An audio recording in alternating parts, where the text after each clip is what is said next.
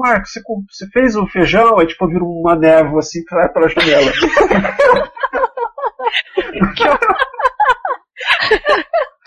Sabe, Val? Como é que bota fogo no feijão? panela de pressão explode. Caraca. Toda vez que a Maria brigar com ele, ah, você fez tal coisa? Prim, aí ele vira aquela névoa, né? Sai. Caraca. Eu sou a Juliane. E eu sou o Marcos Tirsa. E esse é o podcast dos Bichos Geeks.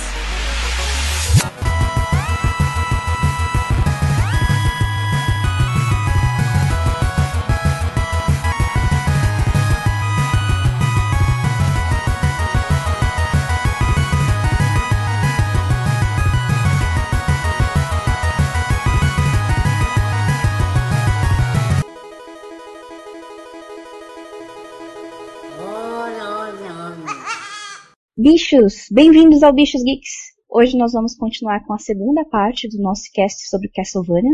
E nós estamos aqui de novo com a Jéssica Pinheiro, convidada super Ei. especial lá do, do Nintendo Plus.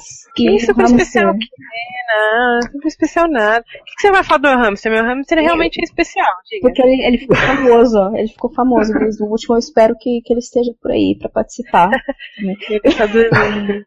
Ele tá dormindo porque, né, assim, a noite requer muito dele, né? Afinal, ele é uma criatura noturna. Então, ele, né, para brilhar mais, assim, no, arrasar durante a noite, ele precisa dormir muito durante o dia, né? E um pouquinho do começo da noite, então ele dorme bastante. Ah, tem que guardar as energias mesmo, né? Exato. Pra dormir, você realmente precisa ter energia, então vamos dormir.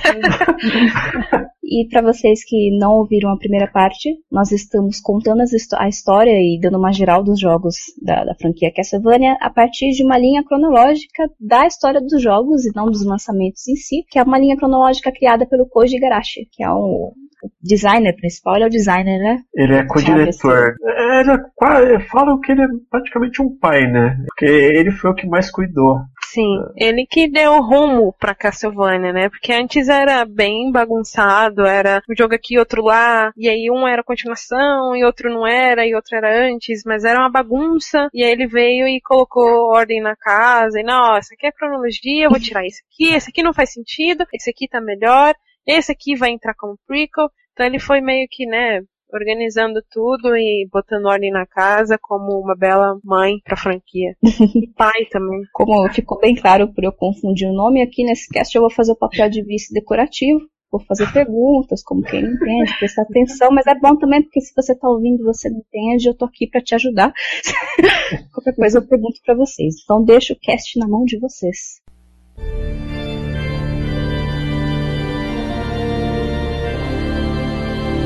Então, a gente estava falando do Koji Garage, Koji Garashi ele realmente não foi o primeiro a pegar, né? O Castlevania. Ele, ele quis adotar o Castlevania em um dado momento da história dele. Ele entrou na Konami logo depois que ele saiu da faculdade e ele era programador lá dentro. O primeiro trabalho dele foi um software educacional. Depois ele trabalhou no, no Twin Bee, um joguinho de nave mó bonitinho pra, pra, Twin pra NES. é bem legal, sim. É bem gostosinho. Eu acho até o mascotezinho dele bem legal a ideia dele. E ele também trabalhou no Tokimek. Nossa. Tokimek Memória. É a única coisa que eu conheço. É, então. Eu não, tenho, eu não tinha ideia que ele tinha trabalhado nesses jogos, eu não tenho ideia de como funcionam esses jogos. Eu sei que ele é um dating sim famoso no Japão. São famosíssimos. Você tem que gerenciar a sua vida na escola, estudando, escolher quais as matérias que você estuda tal, e ao mesmo tempo gerenciar a sua vida amorosa, sair com as pessoas da escola. O jogo começou com rotas só para meninos, né? Então você tinha várias meninas, você podia sair e tal. Acho que a coisa mais diferente desse jogo é que quando as meninas ficavam decepcionadas contigo porque você não conseguia sair com elas, elas te davam uma bomba. Elas ligavam para você te xingavam, te xingavam nas você perdia muitos pontos. E foi o primeiro jogo de dating sim que inseriu isso e os fãs ficaram em pânico porque era horrível, você sempre levava bomba. Aí depois essa série ganhou uns spin-offs para meninas e fez um sucesso enorme também. Ah, o que para mim faz completo sentido, dating sim ter também uma versão para menina, né? Eu recomendo, eu recomendo jogar porque ele é engraçado para você ver a diferença cultural do que que o Oriente ali, no, no, caso, aqueles desenvolvedores, não vou nem falar Oriente, eu vou falar aqueles desenvolvedores japoneses que a Konami acha atraente em rapazes e meninas, porque tem umas coisas meio creepy. Sim. No que eu joguei, você pode ter um relacionamento com um professor. E é tipo, creepy levels. Obviamente eu fiz a rota dele. ele é um professor que trabalha o dia inteiro, ele come só um sanduíche de queijo por dia, e ele quer que você seja perfeita, aluna que toca música e que estuda. E, tipo, é, não é muito creepy. Mas é, é, os jogos são legais. Vale a pena conhecer. E depois que ele trabalhou no Tokyo Mac Memorial, ele queria entrar na parte de, no braço de Castlevania da Konami. Ele até conversou com o chefe. E como o Tokyo Mac Memorial estava vendendo bem, o chefe falou: ah, então vai lá, assim. Aí ele já entrou já metendo o pé na porta, né? Já foi como, como co-diretor do Symphony of the Night. Não do Symphony of the Night, aliás. Ele, ele, ele é o co-diretor do Symphony of the Night, mas ele entrou como co-diretor para ser o Castlevania do 32X, né? Junto com o Togi Toru Hagihara, que esse sim era o diretor, ele também foi o diretor do Road of Blood e também do Symphony of the Night. O Castlevania 32X ele tinha um nome lá fictício, que era o Bloodletting. O Koji Garashi não fala que esse é o nome verdadeiro, foi um nome inventado pela imprensa, mas ele também ia continuar a história do, do of Blood, ia ter o Richter, ia ter a Maria, todas essas coisinhas. Sobraram só os sprites dos personagens principais e nada mais. Como saiu o PlayStation, eles abandonaram o projeto pro 32X e começaram do zero. E aí o Koji Garashi deu o melhor dele ali, né? Nossa, e diga o, o como ele deu melhor, né? Porque se não me engano, o Symphony of the Night ele teve um orçamento muito baixo, não foi? Foi, foi, era para ser um spin-off, eles não estavam contando para ser dentro da série, era para faz um joguinho aí e eles estavam né? com o do Nintendo 64 que ia vir anos depois. O, o 64 veio em 99, 90, né? 99. É, é verdade. Não, só ia comentar aqui, meu, é, é muito extraordinário se você pegar pra. Né, se você viu antes o que a gente vai falar aqui, você sabe que, meu, é muito impressionante o trabalho que eles conseguiram fazer com tão pouco dinheiro nas mãos, né? Inclusive, a trilha sonora inteira foi composta por uma pessoa só. E você não fala, se você escutar essa trilha, você não fala que, meu, não foi uma pessoa só que fez essa trilha, não é possível. Mas sim, foi só a Michiru Yamane que trabalhou na trilha sonora, só ela. E, que trilha sonora. É. Né? Eu gostei que o Koji Garashi ele falou, ó, só quero que a trilha sonora encaixe no cenário que a gente tá fazendo. Nossa, e dali pra frente ela arrepiou. Eu terminei é. de gravar com vocês a primeira parte, tudo que eu fiz do, pelo resto da semana foi ouvindo o playlist da, de todas as trilhas. é bom demais. é bom demais. Todas, todas as trilhas de, de Castlevania são muito boas, muito boas mesmo. Eu sou apaixonado pela Tragic Prince. Do Symphony é muito boa. O que eu gosto muito do Dado Symphony é a, a Dance of Pails, que pode ser também conhecida como Dance of Pearls, ou sei lá, Waltz of alguma coisa. É porque tem vários nomes, né, são nomes diferentes. Mas a, acho que ela é mais conhecida como Dance of Pails, né? Que é, que ela é tipo uma valsa. Eu não lembro onde toca essa música, mas ela é muito boa essa música. E eu gosto muito da Wandering Ghosts também. Wandering Ghosts é legal. Wandering Ghosts acho que é da biblioteca? Eu não lembro. Eu, eu nunca lembro em que cenário toca. Porque eu só, eu sou, tipo, aquela pessoa que lembra da música, mas não lembra onde toca, sabe? a Tragic Prince eu lembro que é na Torre do Relógio. A é. parte ali da grandona. E a, a, eu só lembro que a Dracula's Castle troca no, na entrada do castelo. Acabou. que é a música preferida do Koji Garashi. É muito boa essa música. Eu não gosto de uma música só, de toda a trilha sonora. I Am The Wind. Acho que ninguém gosta dessa música. Ninguém gosta. A Am The Wind toca no encerramento do jogo. Ela é cantada pela Cynthia Hyrel, que é a mesma mulher que canta a música da introdução do, do Snake Eater, do Metal Gear Solid 3. Cynthia Harrell? Caraca, eu jurava que era a Donna Burke que cantava essa música. Então, é, na pesquisa que eu fiz, tava lá que a Cynthia Harrell, ela é a dona, ela é quem canta a música do, do, do Metal Gear. Do Metal, Metal Gear? É, do Metal Gear Solid, o Snake Eater. Ah, não, mas quem canta do, a do Snake Eater é a Donna Burke. Peraí, deixa eu confirmar aqui, calma. Enquanto isso... Que bizarro. É... Que deve ser a primeira música que toca quando você começa a jogar, porque a que fica na minha cabeça mais deve ser do primeiro cenário. É, a é, Castle, né? é, é, é que eu não sei se é a música, eu só vou lembrar do ritmo e vocês vão ter que me ouvir cantando. Não, essa daí é, a, é, tema, é o tema de Simon, né? Essa? Ah, acho que é. Eu gosto muito dela. Essa é minha predileta. a Dracos Castle que a gente tá falando é aquela. Mas são todas muito lindas. eu concordo com você. É, é, difícil de escolher, mas eu gosto muito do, do tema do, dos Belmont, do Simon. Me deu um nó na cabeça agora, porque a minha vida inteira eu acreditei que fosse a Dana Burke cantasse essa música. É, então, eu entrei no Letras Músicas aqui, ela tá, tá lá Cynthia Harrell, na Wiki, do, do Metal Gear, tá dela. O Koji, com essa né, reformulação do Castlevania, ele notou que os jogos, pouco tempo depois que as pessoas compravam os jogos né, de fases mais lineares, eles já estavam sendo vendidos em sebo logo em seguida. Ele viu que era uma vida muito curta para um jogo, realmente é, né? Tipo, você terminou em seis fases e vão vender o Castlevania. Aí ele começou a ver Zelda e a mecânica de Zelda ah, para exploração e pegar itens para passar por uma outra parte, e ele quis incorporar essa mecânica de Zelda. A gente fala que é o Metroid, mas é, foi Zelda, na verdade, a razão. O, o, Metroid foi a equipe que teve a ideia de colocar umas outras coisinhas, mas por o Koji Garashi, o jogo mais importante para ele foi foi o Zelda. Eu fiquei surpreso com isso. É, porque. Zelda Mas né? Faz sentido, né? Porque o... o sistema de exploração dos Zeldas são muito bons, né? E são muito efetivos também, são competentes, né, pro gênero. Mas o Metroid é o que mais se assemelha ao que o Castlevania, o Symphony of the Night, a versão final ficou, né? Por isso que faz essa. Não é comparação a palavra. É. assimilação, né? Ah, enfim. Esqueci a palavra. Paralelo, obrigada.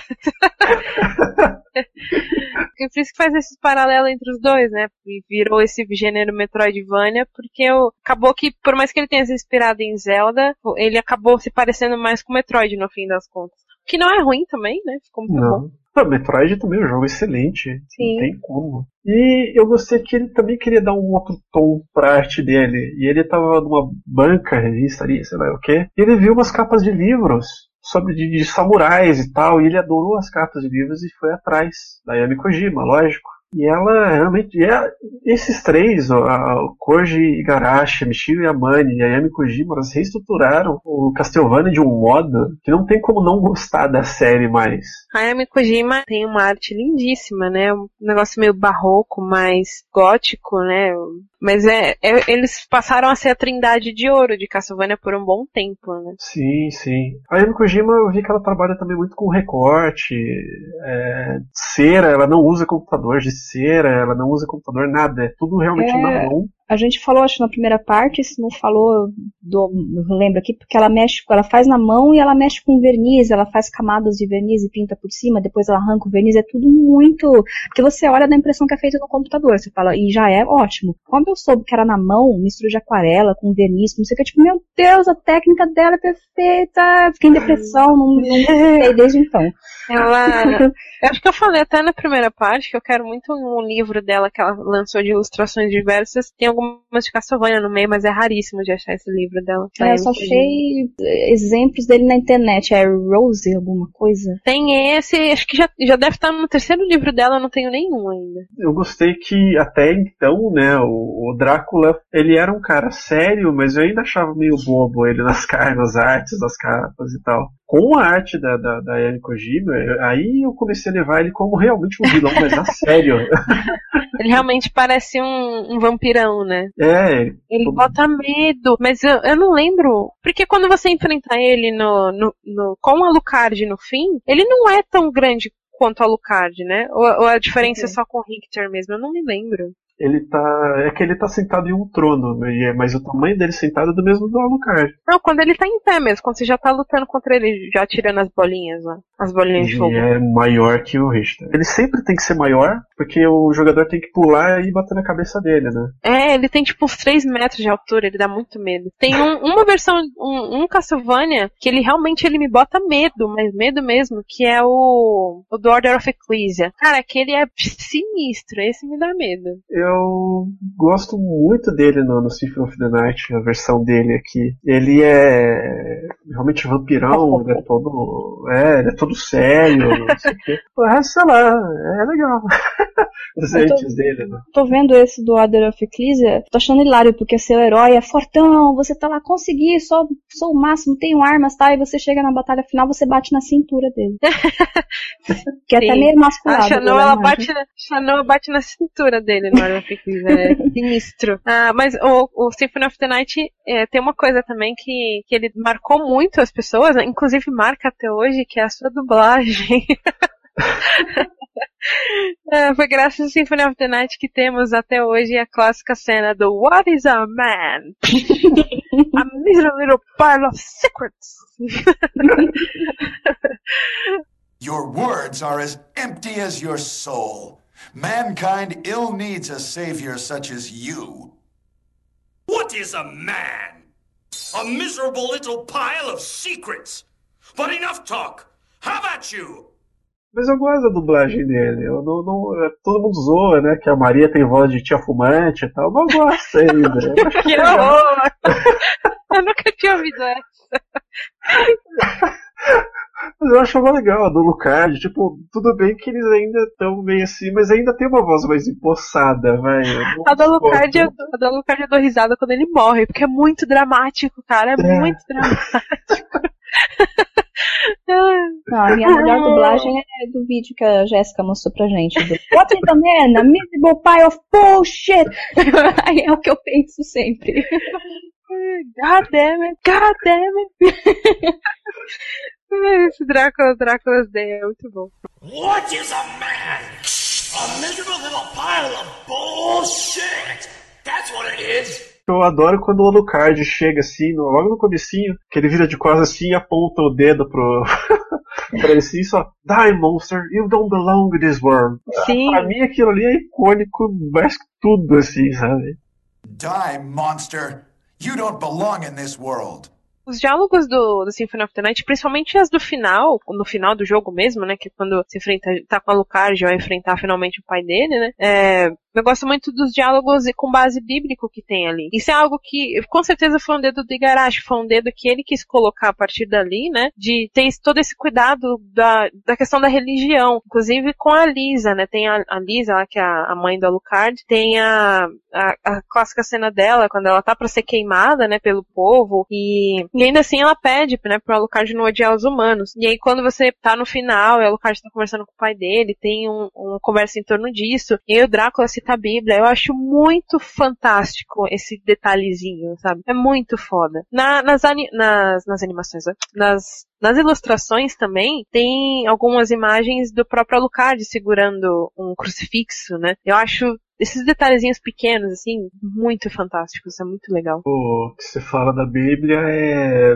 Eu tava tentando lembrar. Que ele cita Mateus. É, é Mateus 16, 26. Sim. eu não lembro qual é a frase agora, mas eu lembro que é Mateus. Para que o mal, para que o mal vença, basta que o homem bom não faça nada. É, é, é, todos os diálogos eles são muito. Eles são poucos ainda, mas eles são tão icônicos. Sim. Esse do começo ele virou um meio galhofa, né? Mas é. Ainda assim ele é efetivo. Porque tem uma parte que o que o próprio Richter fala, né, do sei o que que, ele faz com as almas dos homens, ele refuta, né, mas é, as, as, religiões também fazem isso, né, e, meu, é, é sabe, são uns argumentos muito bons ali, com meio que um base em religião. Você pega esses pequenos detalhes e junta com todo, e faz todo sentido com o background do Drácula, que a gente foi ver só anos depois, lá no Lament of Innocence, né, que acabou sendo o primeiro da franquia. Então foi todo um cuidadinho que ele foi colocando ali aos poucos, que foi construindo esse Drácula que a gente conhece hoje. Eu admiro muito é, esses pequenos detalhes detalhezinhos que ele coloca assim, e não é que pouca gente percebe, mas acho que pouca gente dá atenção a isso, né? Eu acho muito fantástico. Ele trabalhou tanto nesse jogo que eu imagino que o diretor simplesmente estava só decorativo mesmo. o co-diretor dele, o Koji Garashi como co-diretor tava, tava on fire com tudo, detalhes, os cenários, o, eu sou apaixonado pelas gaivotas, né? e é um detalhe só, você não tem interação nenhuma com as gaivotas. Você passa por, é uma partezinha na torre, você passa por baixo assim, e tem uma gaivota sentada em um ninho. Se hum. você passar de novo, ela botou ovo. Se você passar mais uma vez, já tá com os filhotinhos, a gaivota tá trazendo. É verdade. Comida. Você Sim. passa mais uma vez, os filhotinhos são na faculdade já, pô, porque você tá passando aqui de novo. Não, mas é verdade. Agora que você falou, eu também me lembrei disso. Pode crer. O Alucard, quando você é pego, é aleatório. Quando você é pego por uma medusa amarela, ele vira estátua. Só que uma delas é um, é um gárgula gigantesco, lindo. Sabe? Tem o morceguinho, que é um familiar que você consegue durante o jogo. Se você, quando você vira um morcego, dependendo do seu nível com o morceguinho, você vai ganhar outros, outros morceguinhos atrás dele, como se fosse é, uma mãe. Sim. Os próprios familiares, né, que você coleta, é, eles, eles têm alguma interação também com a Alucard, né? Eu lembro, acho que do Diabinho. O Diabinho, ele tinha muita interação com a Alucard. Aquele imp. O, a fadinha também ela fala alguma coisa ou outra. Uma coisa agora que falando disso eu me lembrei é, eu não sei em que aspecto do, do jogo como um todo isso entra, mas seria a movimentação dos personagens. Essa, a movimentação da Lucard, cara, é perfeita. Perfeita. Eu não consigo pensar em outro. As outras do, dos Castlevanias posteriores, obviamente, melhoraram. Mas é tão fluido, tão, sabe, bonito é muito foda aquela movimentação dele. Os, os trejeitos dele andando, sabe? Você vê direitinho as mãozinhas dele, os pés dele. É muito fodástica aquela animação dele andando e, e atacando, etc. É muito, muito foda. É lindo. Eles ficaram tão apaixonados pelo movimento de capa que você vê que todos os personagens em seguida começaram a usar capas longas, sobretudo. Sim, verdade eu gosto que, tipo, ele, ele, eles realmente não economizaram sprites do Alucard. Quando você vai virar, o personagem ele vira com vários frames, com todo cuidado. Você Sim. vê a, ele de frente, ele deslizando. Sim, é muito foda. Quando ele vira também o morcego ou o lobo, também você vê direitinho, né, os pixels transformando. E, o lobinho é tão bonitinho. bonitinho, ele parece transforma em lobinho. Porque é muito. É um detalhe muito pequenininho, mas você vê que enquanto ele tá como lobo, você ainda vê a espadinha nas costas dele. Eu acho é. que ele tão lobinho. Eu também gosto disso. Eu adoro aquilo ali também. Com a espadinha vermelha, assim, ele parece ter um cintinho em volta dele. É muito, muito Sim. legal. Quando ele tá com o morcego, não dá pra ver muito bem, né? Porque ele é todo preto, né? Mas dá pra. Acho que quando você muda a cloak dele, né? O, o manto, a, a cor ao redor do, do, do, do, pássaro, do morcego também muda. Aí dá pra ver melhor a silhueta da, da espadinha, mas também tá com ele ali. E é muito bonitinho esse detalhe, né? Ele não larga a espada mesmo quando ele se transforma, é muito legal. Eu gosto que é, eles tiveram um orçamento tão baixo e é um jogo tão rico. Sim. a única coisa que me incomoda muito, mas muito no, nesse Castlevania, inclusive eu quase parei de jogar quando quando eu peguei ele na PSN, uns, sei lá, uns 4 anos atrás, é, da questão de você ter que entrar no menu para usar a porcaria dos pótimos. ah, isso me irritava muito. E o Alucard é um personagem que ele usa as duas mãos, né? Então você pode, tipo, colocar escudo numa mão e a espada na outra, né? Aí tem os acessórios e aí você tinha que largar a mão do escudo para colocar o potion na mão, para sair do menu, para poder tomar a potion. Tipo, ah, não. Não é nada prático. Nada prático. Eu não lembro disso porque eu achava ele um jogo muito fácil, então era muito difícil de eu morrer. E, e, essa é uma reclamação que eu tenho mesmo. Ele é muito fácil, coisa que eu acho que quis implementar esse sistema de RPG, que os outros Castlevanias ele achava muito difícil pro povo que ele queria pegar, pro uhum. povo que ele queria abraçar dentro do Castlevania. É. Então, Comparado aos antigos, realmente era bem fácil. É, então, ele incorporou esses elementos de níveis, o personagem ficar mais forte. Tem as magias também, no Alucard tem magias. Tem, você ficar fazendo os comandos no controle, ele tem o. Soul Still! É. Tinha o. É, é, o que eu mais gostava, né? Porque ele, ele roubava HP dos inimigos, né? Eu tinha o Solstio, tinha aquele que é o movimento do, do pai dele, exatamente o mesmo movimento. É, sim. Eu não lembro o nome, é o Fireball. Fireball. tinha Hellfire também, né? Tinha Hellfire, é... tinha um que eles chamavam um espíritozinho assim que ficava dando perseguindo os inimigos. Tinha, tinha, tinha as magias do, das, das transformações dele também, né? Que o lobo ele derrapava em alta velocidade, o, o morceguinho ele dava tipo um rasante, era muito legal também. Tinha as armas também, tinha arma de punho que você desse o, mesmo movimento do Hadouken, ele também soltava uma bola de fogo. Tinha o cajado que se você combinasse com o escudo, cada escudo tinha uma interação diferente. Sim, verdade. Tinha uma combinação para cada escudo, né? Isso. Cara, isso era muito foda. Muito foda esses detalhezinhos. A espada, o outro detalhe que eu lembrei é a espada quando ela dá um a espada, o familiar espada, né? Quando ela Uhum. bate no ar, assim, quando você dá especialzinho com ela, que dá pra equipar também, né? Sim. Aparece a, a palavra verboten, proibido em alemão. Que foda, não tinha me tocado nesse, nesse detalhe. Olha aí, vivendo e aprendendo. 30 anos na escola, tá, você sabe coisa de Castlevania nova a cada dia. Muito bem. Ah, eu joguei muito esse Castlevania. Acho que foi um dos jogos que eu mais joguei no meu Playstation. Eu joguei a versão de Saturn quando eu era pequenininha. Então, Ah, essa versão de Saturn eu era maluco pra jogar quando eu vi que tinha a Maria. Sim. É, é, então, é, o meu tio ele pegou um Saturn numa época, foi inclusive por causa que ele pegou esse videogame que eu conheci Resident Evil. E ele- aí tinha, ele pegou emprestado também, além do Resident Evil, ele pegou o, o Castlevania também. Tinha o Mega Man X4 também, tinha Virtua Fighter, veio um monte de joguinho legal que só, é, que tipo é lenda hoje, né, que muita pouca gente jogou. E aí o Castlevania, eu, eu não sabia que dava pra jogar com a Maria na época, eu descobri muitos anos depois. A Maria dá pra jogar também nesse remake pro PSP. É, eu só fui jogar justamente no, no remake do PSP do Dracula X Chronicles. É, eu não sabia também que tinha ela, eu achei que era só o Symphony of the Night mesmo. eu não tinha a menor ideia que tinham adaptado ela pro Symphony. Porque o, o do Saturn é o Nocturne in the Moonlight, e Isso. o Koji ele não gosta muito dessa versão. Ele não aprovou essa versão, mas fizeram mesmo assim. Ela é mais difícil. Ela, ela é um pouquinho mais difícil do que a versão de PlayStation, mas a, eu lembro, se eu me lembro bem, ela tinha muita queda de frame. O jogo ele ficava muito lento do nada, assim. Às vezes até eu, eu lembro que eu morria porque o jogo ficava lento, eu não entendia o que estava acontecendo. Mas também eu era pivetinha, né? Aí eu não entendia muito bem o que estava acontecendo, de repente vinha só os bichinhos atacando a Lucard, assim. Aí ele dava aquele grito estridente dramático dele. Eu morria. Girando no ar, explodindo pixels de sangue. Né? É muito drama quando você morre, meu Deus. Eu adorava jogar com o Richter. Eu gostei que eles colocaram os comandos lá de, de luta nele, dava pra você explorar o castelo inteiro e o castelo invertido também. Aliás, o castelo invertido, todo mundo fica, meu Deus, explodiu minha cabeça. Eu, tipo, eu fiquei tipo, mas isso é a mesma coisa?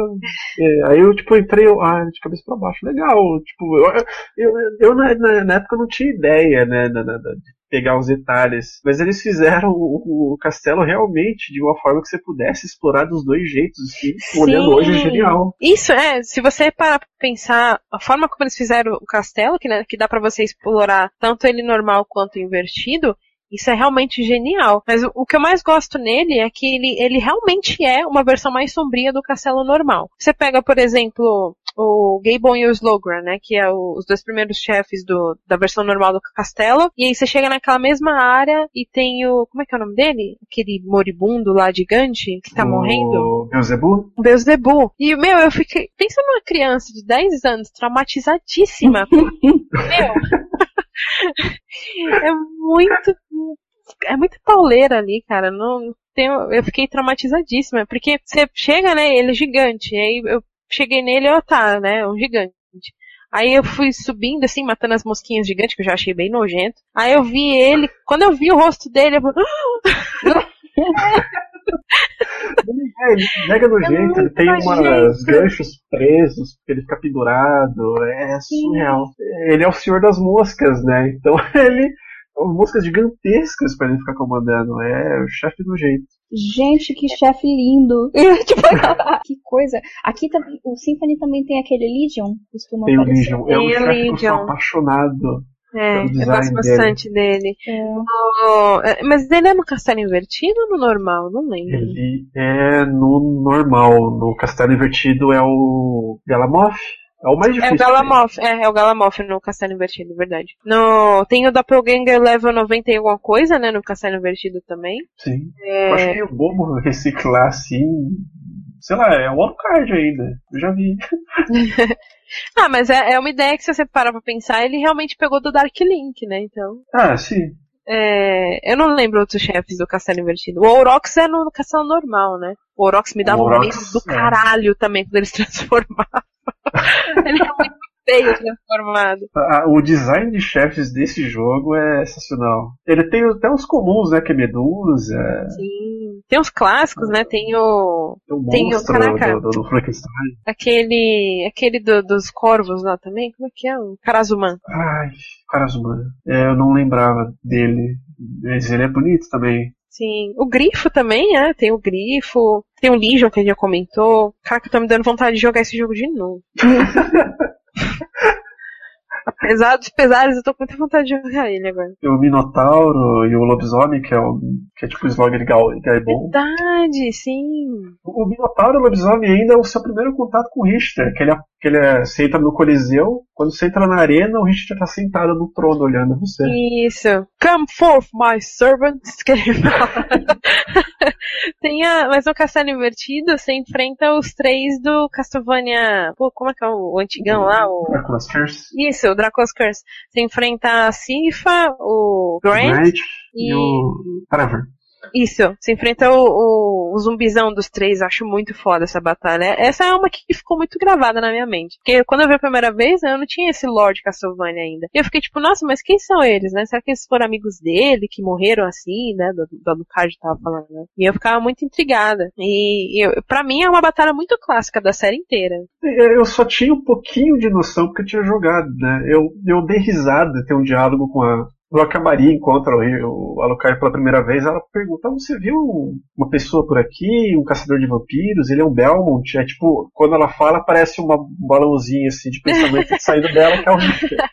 Aí o Alucard, tipo, Belmont? Não, eu só conheço um Belmont que morreu muito tempo atrás. Tipo, saiu um balãozinho da cabeça dele, que é o spritezinho do Neto, Trevor. Eu achei muito engraçado aquilo. É outro detalhezinho mó bonitinho. Sim, é muito legal, mas eu não tinha, eu não lembrava disso, verdade. É, eu lembro daquela Crisai Green, que é a espada mais roubada do jogo inteiro. Que você É, podia. é. As, as espadas você tinha que parar e ele dava uma espadada.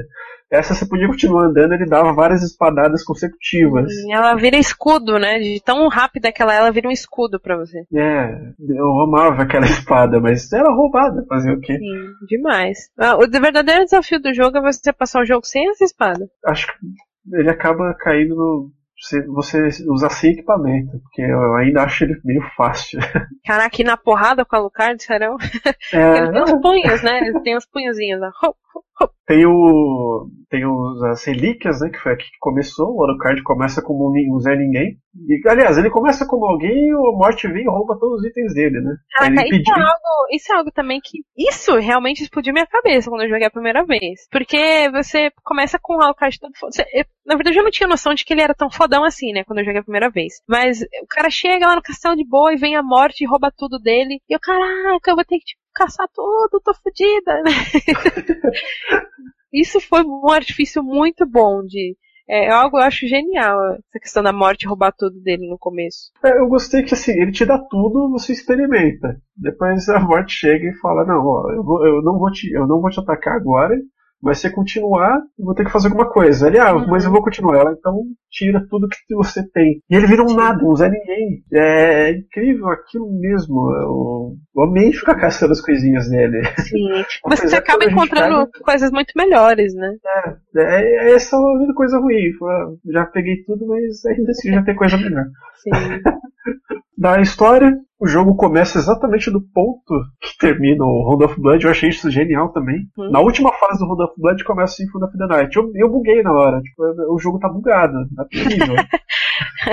Não tinha jogado of Blood, mas de repente aparece Final Stage. Eu falei, tem alguma coisa Sim. errada. Isso foi muito bom, né? Porque é algo que ele trouxe de volta pra cá. Até porque o, o Round of Blood, ele, ele foi muito pouco acessível, né? É só Tirando. Japão. É, não, mas ó, no ocidente só veio com a versão do Super Nintendo, né? Que é uma versão muito piorada do Round of Blood. E, e aí o, ele trouxe isso pro, pro Symphony of the Night pra, como fala, ambientar o jogador, principalmente os de primeira viagem, né? Pra você entender que aquilo ali é uma continuação direta. Eu acho isso genial, muito bom. O Koji Garashi tá de parabéns. Né? Esse Bloodstained, eu realmente espero que ele seja o melhor jogo possível, assim. O pessoal tava, ser.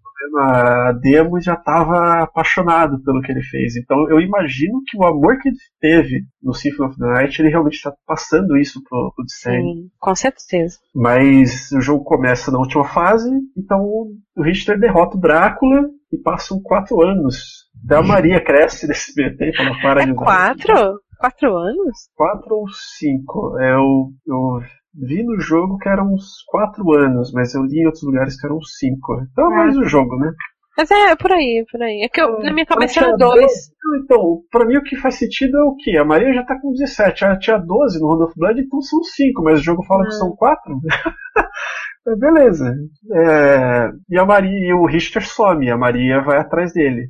Uhum. Nesse meio tempo, o Alucard também, ele desperta de um sono lá séculos, porque o Castelo Drácula reapareceu e ele sentiu essa, essa força do mal e ele vai lá resolver as coisas com o pai dele. Sim. Acontecendo tudo lá, a gente descobre que o Rich estava sendo controlado pelo Shaft, né? Que é o, que é o feiticeiro que quer ressuscitar o Drácula, que ele tem até no Round of Blood. Sim. A gente pega um óculos com a Maria, eu, eu não tinha me tocado isso a primeira vez que a Maria tinha me dado o item, porque eu, Uhum. depois eu vi aquele item na minha, no, no, no meu inventário e comecei a usar pra batalhar contra o. Eu já tinha matado o Richter, terminado o jogo, falei, "Ah, deixa eu ver de novo. Aí eu vi que tinha uma bolinha voando assim, comecei a bater na bolinha. Aí Sim. sim você vai castelo divertido. Cara, você, legal, você não usou. Você não usou revista, então eu tive que usar revista no. No joguei depois no, no Playstation, eu não sabia que tinha que usar esses óculos, né? Eu fui descobrindo uma revista que tinha que usar. Não, o meu foi tudo na mão. Descobri que o relógio abre usando a- os dois anéis. É. São dois anéis, né? Um de ouro, Sim. outro de prata. Tem um horário certo. Tipo, pra mim foi tudo da raça. Ô, louco. Ah, Mas ainda assim eu achei bem fácil até descobrir umas coisinhas. É, mas eu, só, eu isso- só fiquei essa- perdendo muito tempo lendo todos os itens do inventário, né? Mas essa questão dos artefatos, do que você equipa ou não na hora de enfrentar o Shaft, faz toda a diferença nos finais, né? Tinha, tinha quantos finais? Eu lembro que era um que o, o Richter morria, né? Que esse é o final ruim. né?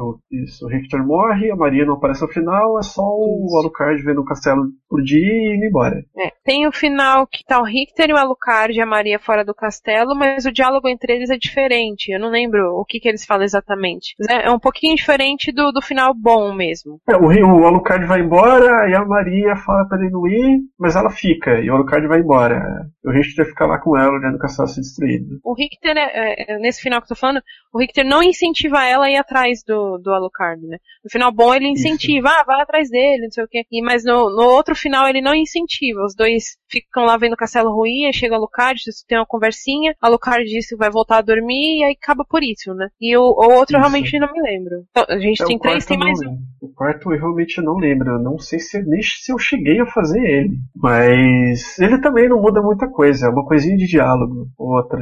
Mas é isso aí. O Symphony of the Night foi um jogo que me marcou muito. Tudo nele. Trilha sonora, arte, detalhes, tudo é impressionante. Viu, você tá quietinho. É, eu tô prestando atenção em vocês. Aí eu tento lembrar de alguma coisa, geralmente eu não lembro, porque eu não conheço.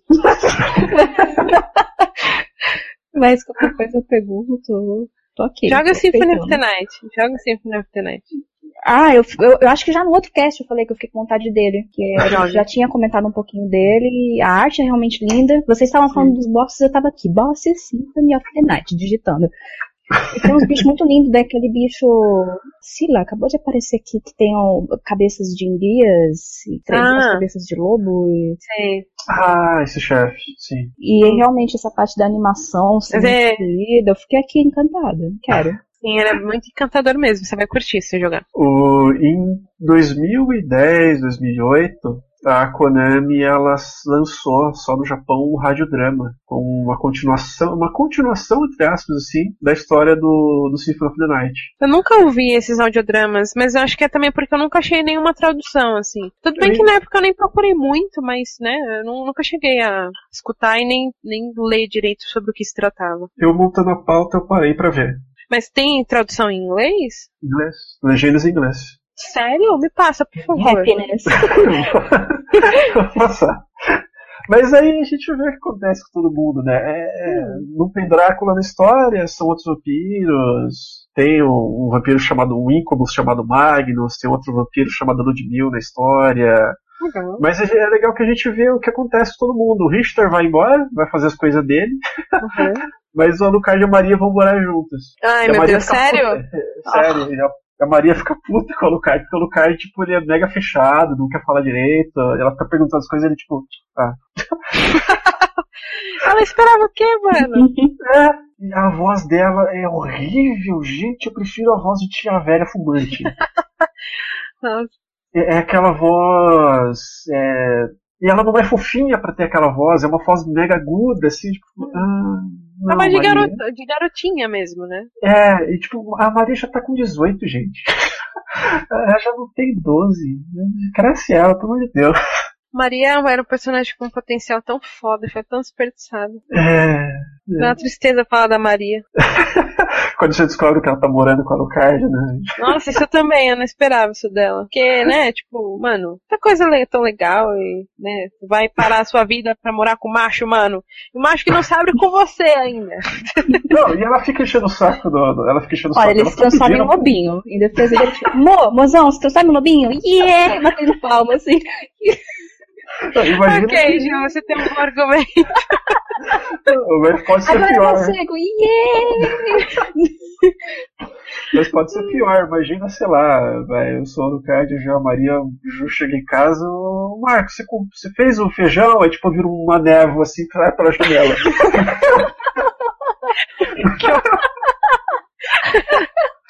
Sabe, irmão? Começa bota fogo no feijão. Panela de pressão explode. Caraca, toda vez que a Maria brigar com ele, ah, você fez tal coisa? Prim, aí ele vira aquela névoa, né? Caraca, Pronto, transformamos em Canon agora. Agora eu quero acreditar. se for engraçado assim, tá valendo. Na, no- no- os Castlevanias de. Só adiantando um pouquinho o assunto, mas tem a ver com a comédia. É, os Castlevanias de DS, né, o Portrait, o Down Sorrow e o Order of Ecclesia, eles tinham uma série de, de tirinhas, né, comics, que um site disponibilizava aí. É, e cara, era muito engraçado essas tirinhas. Deixa eu ver se eu acho enquanto vocês falam aí, peraí. Eu não cheguei a ver essas tirinhas. Eu nunca não sabia da existência delas, na verdade. Ah, essas tirinhas eram muito boas, muito, muito boas. Ah, tem uma aqui que é sensacional do Minotauro. Bom, vou botar no post aí pro pessoal ver. Eu não tinha a menor ideia dessas tirinhas, muito bom. Mas ah, nessa história aí, a Maria fica brigando com o Richter assim, e ele invoca o Imp pra conversar com ela e ela só fica enchendo o saco. E o Imp só fica enchendo o saco dela. Caraca, que escroto, olha isso. É, você começa a descobrir que todo mundo ali é muito escroto. Então, tipo, tudo que você construiu no Symphony of the Night já era. É, é um risco. E, e essa, esse drama ele não é tão legal. assim. Mas ele é ok. canônico. Ele é canônico. Ah. Ele, ele ainda cabe dentro da história. Ele é meio sonolento, assim, né? Beleza. dá, dá pra deixar passar. Poxa. Vou colocar no post também o audiodrama pra todo mundo que quiser ver. I shall become the sword that clears away evil. Wait, Shanoa! You don't know anything. Já passando, né? Quase 100 anos aí. Em 1800 e bolinha a gente tem o Order of Ecclesia pro Nintendo DS. É linda, maravilhosa, é melhor jogo. Eu, eu gosto muito da Shanoa. Eu só fico triste porque eu não pude explorar tanto como ela é, porque ela tem uma amnésia, né? Nada boa parte do jogo, né? Então não Mas- dá pra. Incrivelmente, a amnésia dela é o que faz ela se desenvolver tão bem durante o jogo. Eu não cheguei no final desse jogo, acredita? Eu acho ele muito difícil. Eu fiquei reclamando que o Symphony of the Night é muito fácil. Ele é muito difícil. Eu não achei ele tão difícil, não. Mas... Nossa, eu era viciada nesse negócio. Eu joguei, tipo, cinco vezes seguidas esse jogo. É muito bom. Ele. Essa, essa amnésia dela, você já vai entrar na história agora? Pode, pode entrar. No, na história do Order of Ecclesia, a gente tem a, a Ordem de Ecclesia, né? Que é realmente uma, uma ordem que combate as forças do mal. Então, eles, os, as pessoas que fazem parte dessa ordem, né? Que inclusive tem um cunho religioso também nessa ordem. Então, eles têm é, essa, esse embasamento eclesiástico mesmo. E, e a gente tem os dois personagens mais ou menos principais, né? Que é a Shanoa, ela, ela é a mesma protagonista. E tem o Albus, que é um do, uma das pessoas do, da ordem também, que ele, é, ela, ele considera a Shanoa como uma irmã, assim, de tanto que eles se gostam. E eles são treinados pelo Barlow, que é como se fosse o líder daquele braço da ordem, né? Que a gente vê ali no jogo. O jogo já começa, inclusive, com o fim do treinamento da Shanoa. E ela vai, ela vai, caraca, eu não lembro muito bem do começo agora. O que que, que, que é que o Barlow fala pra ela que ela vai Que fazer ela, um ela ritual? precisa pegar, ela, ela suga, né, as, os glifos, né? Ela não é que suga, ela Ela absorve, ela absorve, isso. absorve. Mas é, eu não lembro o que, que ele fala no começo ali, que o Albus interrompe. Eu não lembro o que, que é que ele fala pra ela. É que o, o Albus tá meio puto, porque a Shano foi escolhida para absorver o Dominus, né? Que é uma, Isso. Um glifo mega importante contra o Drácula. O Barlow explica que essa, essa, esse glife supremo, né, que é o poderzinho que ela absorve, né, esses glifes, é, ele vai erradicar o Drácula, né? Então o Drácula não vai ser o problema caso ele surja, né? E ele escolhe a Chanô, é verdade. A Chanô é que é escolhida, só que o Albus tá putíssimo com isso, né? Ele não quer, pelo menos é o que o jogo dá a entender, é que ele não quer que seja ela escolhida. E quando ela tá para absorver a, a Dominus, a, o Albus interrompe o ritual. E acaba que a, ele rouba as Dominus, né, as glifes da Dominus, que são três partes. E a Chanô é quando ela acorda de novo, né?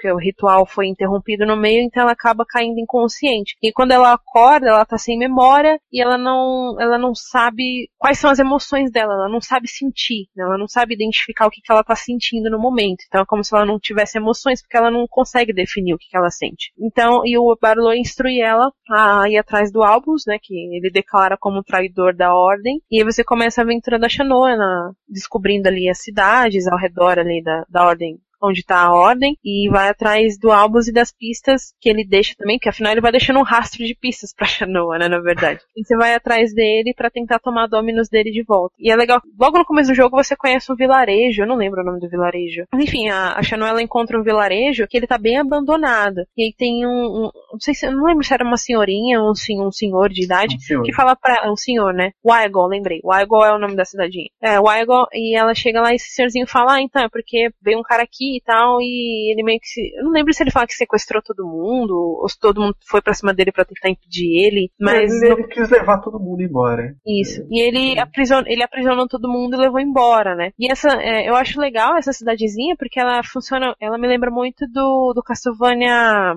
o Simon's Quest me lembra bastante por causa desse sistema de cidades, né? Que você sai de uma, vai para outra e tal. E. Simon's Quest é o segundo.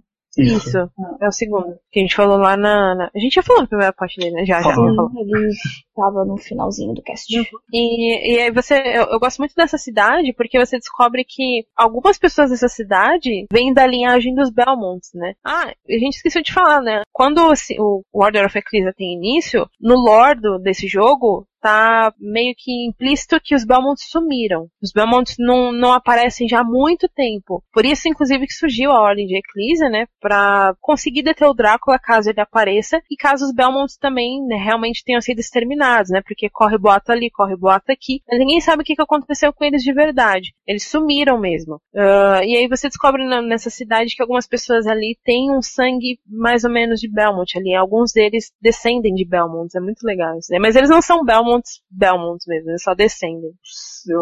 Esse, com esse esquema assim dele de, da, da vilazinha não se interligar com nada, nada no mapa se interligado, ele é um semi-Metroidvania para mim, ele não é um completo. Se ele fosse um mapão, assim, tudo interligado, que você vai andando, assim, tudo bem, mas tipo, você tem que ter um mapinha e você vai selecionando as coisinhas. Uhum. Eu acho legal para essa variedade de cenários, né? uhum. né? faz completo sentido, mas ainda assim ele me cansa um pouco, porque às vezes eu quero ir em um cenário eu tô no meio do outro, né? tem que ficar andando, e os cenários não são tão pequenos, né? você tem que ficar andando bem bastante, assim, para chegar no final, aí é. você pode...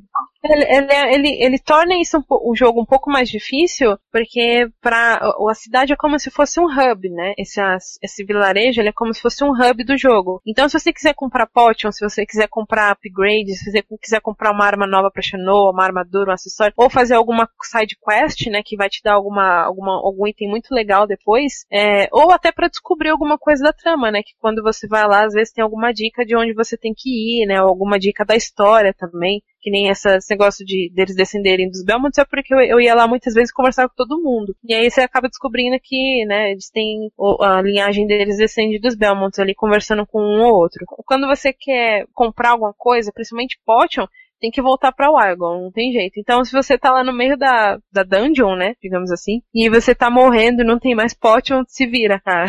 tem que dar teus pulos até acabar, ou voltar tudo, né.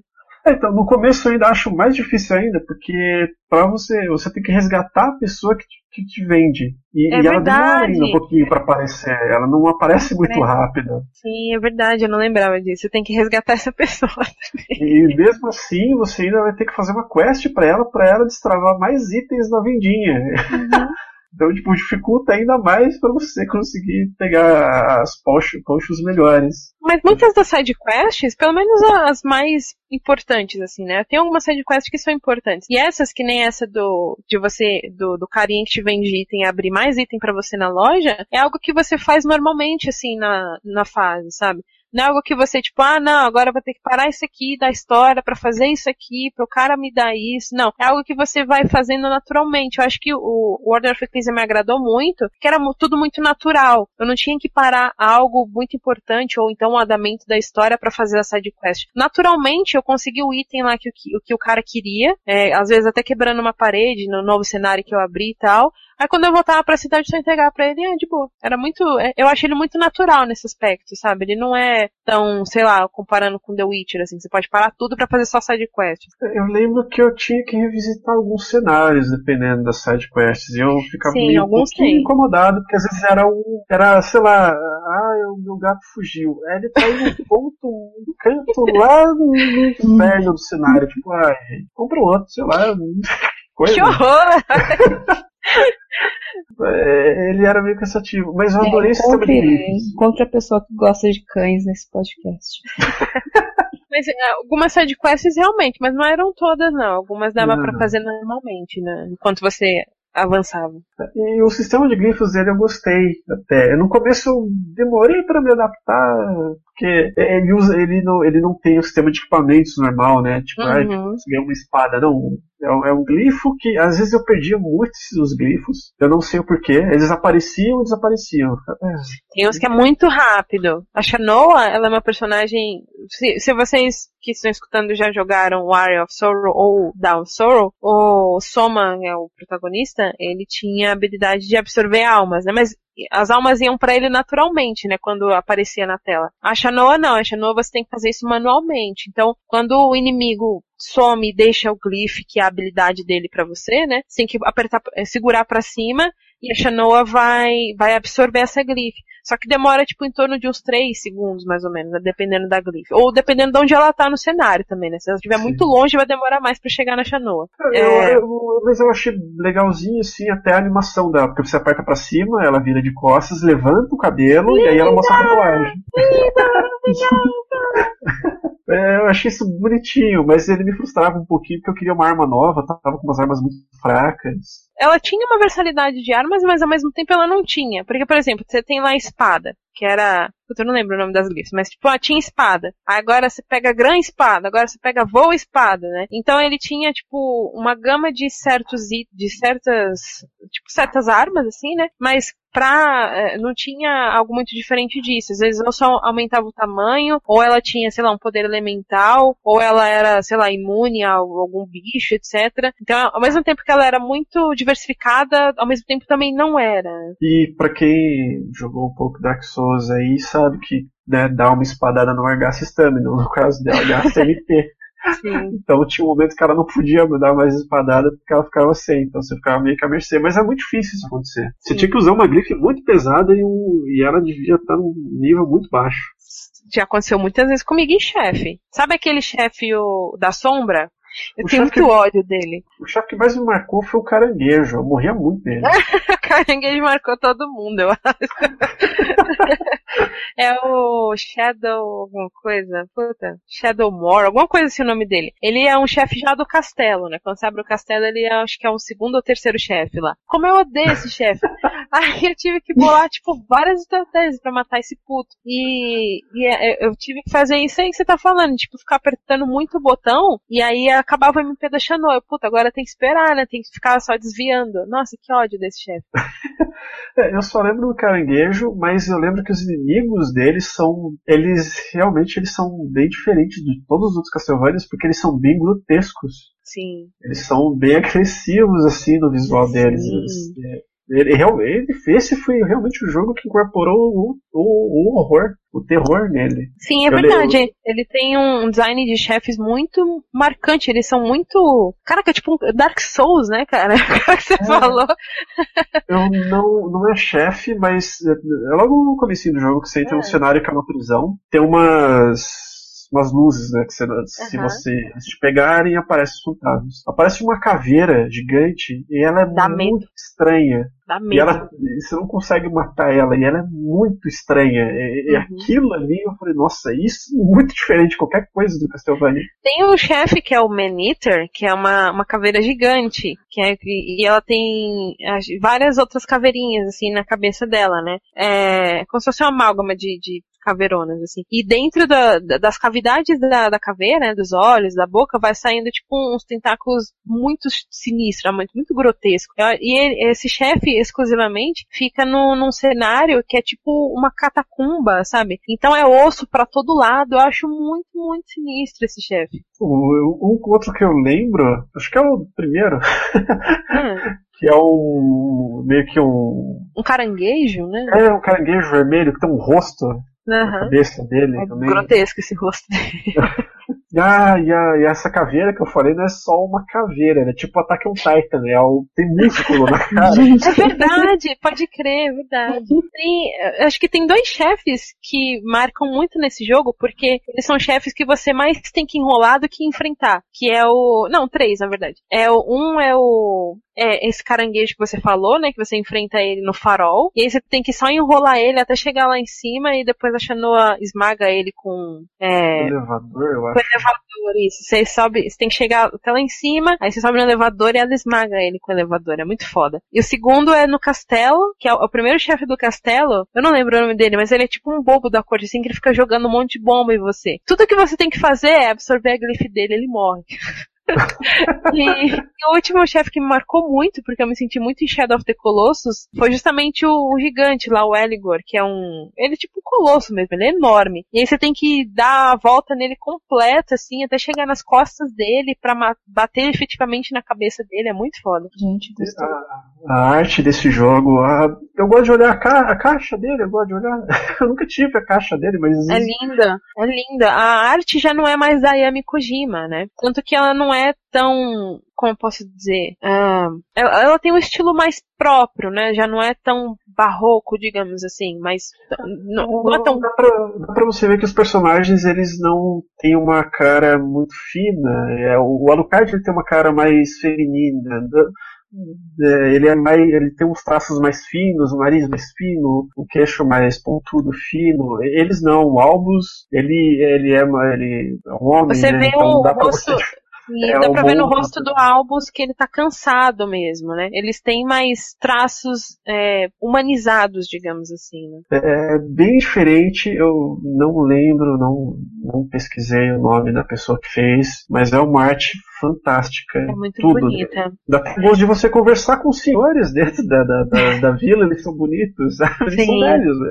Toda a arte do Order of Ecclesia ela é bem diferente do habitual, até porque essa era, essa era do DS, né? O Order of Ecclesia ele saiu no, D- no, no DS, ele foi o último que saiu no DS. E É. os dois primeiros, que é o Dawn of Sorrow e o Portrait of Ruin, eles já tinham um traço muito mais anime, né? Tava muito, muito anime aquilo. E aí chegou o Order of Ecclesia e ele já veio com essa arte bem bonita, bem. parece um, um quadro até, né? Muito bonito mesmo. É, o O- artista do Ecclesia é o Masaki Hiroka. E eu tô vendo as artes, eu lembro de algum lugar, que tem umas. Lendo um pouquinho a arte do, do Final Fantasy Tactics, mas ele não é, ele- o cara não tem relação nenhuma. Mas ele também fez arte para pro Suicoden Tierkais. Hum, 2009 e, e- e do Sonic, do Sonic and the Secret Rings de 2007. olha só que foda! Legal. O Sonic, cara de Sonic- cansado, né? Menos- o Sonic tem tentáculos saindo da cavidade. Que horror. Esse Sonic and the Secret Rings é porque ele até combina, porque ele faz parte daquele Storytale, né, da, da era Sonic Storytale, que é tipo Sonic revivendo histórias de livro famoso, assim. Então até que combina mesmo. Esse jogo, ah, agora eu lembrei. Tem um outro que é o da da Excalibur, né? Isso, do Rei Arthur, exatamente. É, eu lembro dessa, dessa série. Esse do Secret Rings é o Mil e Uma Noites, né? E o Black Knight é o do, do Rei Arthur, Excalibur. A ideia foi bonitinha pro Sonic, mas Sim. não Não funcionou muito bem, né? né? Pena. O pessoal não, não, não curtiu, eles queriam o Sonic gordinho ainda. Sonic barrigudinho. Mas que não ah, mas jogou a- World of Ecclesia, pelo amor de Deus, também é outro jogo recomendadíssimo pela gente aqui. Ele, Joga, ele é maravilhoso. pra quem não jogou Symphony, joga o Symphony. Pra quem não jogou World of Ecclesia, joga World of Ecclesia. Pra quem não jogou nenhum dos dois, pega primeiro o Symphony e depois a Order. Vocês vão se adaptar um pouquinho mais melhor ao Order do que ao contrário. É, é Ai, tem verdade. um, tem um Baphomet aqui, gostei. My People. E o Order of Ecclesia, ele tem, assim, uma, uma das histórias mais maduras da série Castlevania. Ela chega a ser, até a ser pesada em alguns pontos. Eu lembro que eh, minha cabeça explodiu pelo menos umas três vezes, assim, mas foi algo que, tipo, não porque eu não esperava, mas porque é, é de uma certa forma pesado, sabe? Ainda mais pra um jogo de Castlevania, assim, quando você joga os outros, nos anteriores, não tem algo desse nível, assim. Chega no Order of Ecclesia e pá, uma lapada na sua cara, assim. É muito... é, ele é, não é pesadão, tipo, sabe, Dark Souls, assim, que você... Enfim, mas ele é um pouquinho pesado, assim, pra... é, porque ele aborda algumas temáticas que até então a gente não tinha visto na série. É muito, muito bacana. É, a gente vai chegar lá, mas o Portrait of Ruin e o, principalmente o Dawn of Sorrow, o Area of Sorrow, eles são bem realmente é, juvenis a história, Uhum. assim. Bastante. O Eclipse, ele é bem adulto, bem adulto mesmo, não é nada feliz esse jogo, ele é bem triste.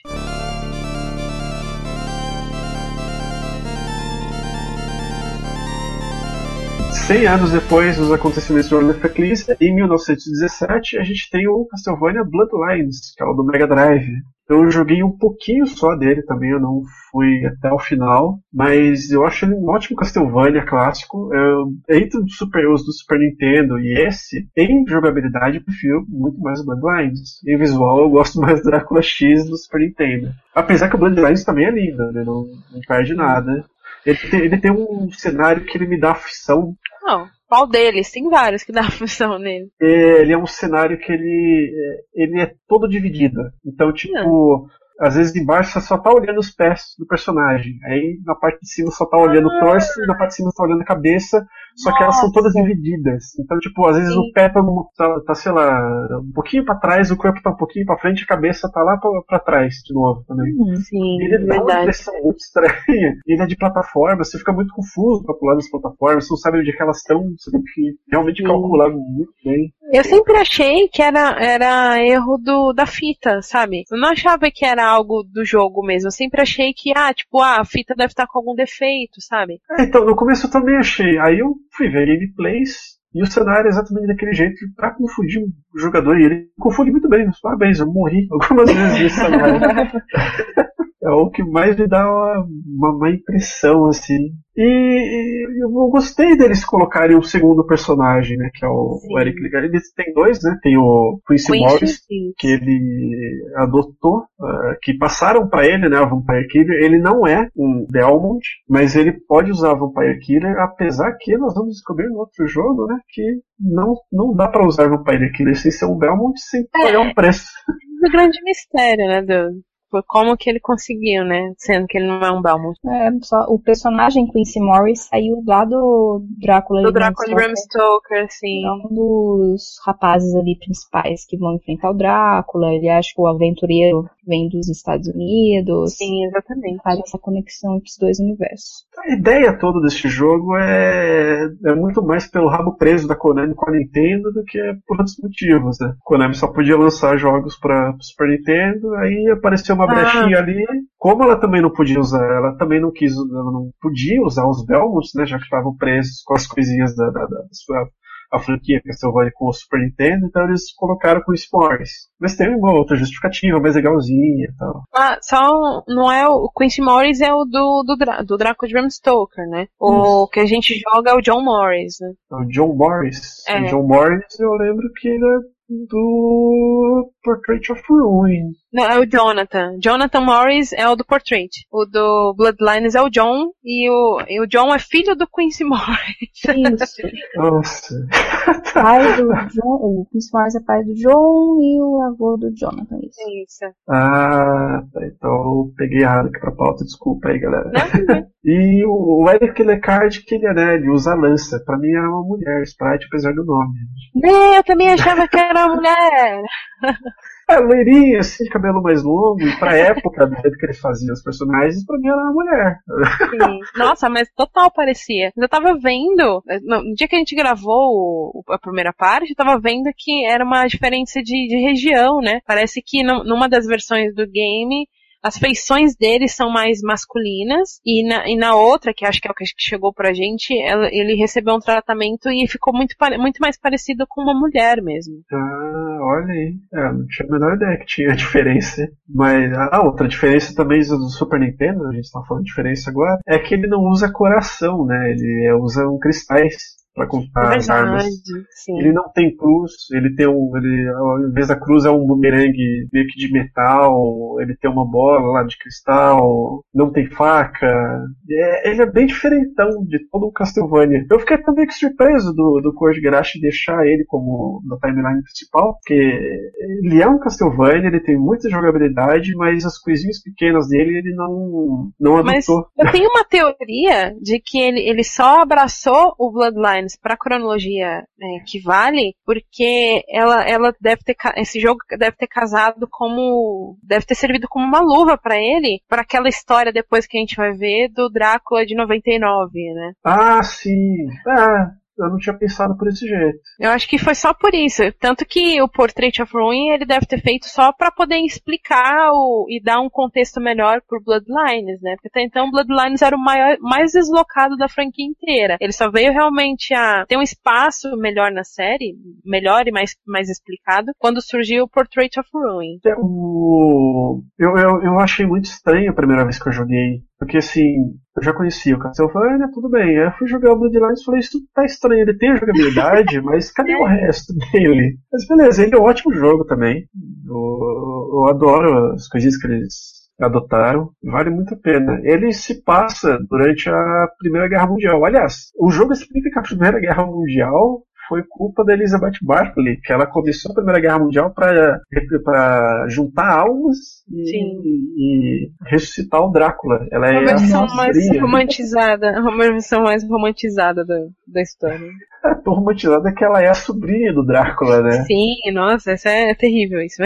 Eu gostei. Sobrinha, onde é que ela tava nos outros jogos? né? Quem sabe? Ah, beleza, né? Vamos, vamos aceitar que ela é sobrinha. gente, a gente aceita porque não tem outra explicação, né? Porque, né, é um jogo que ficou abandonado mesmo lá atrás. É, tanto que eles colocaram a Elizabeth Barkley, né? Não, não- nem a morte, mas a razão de nada.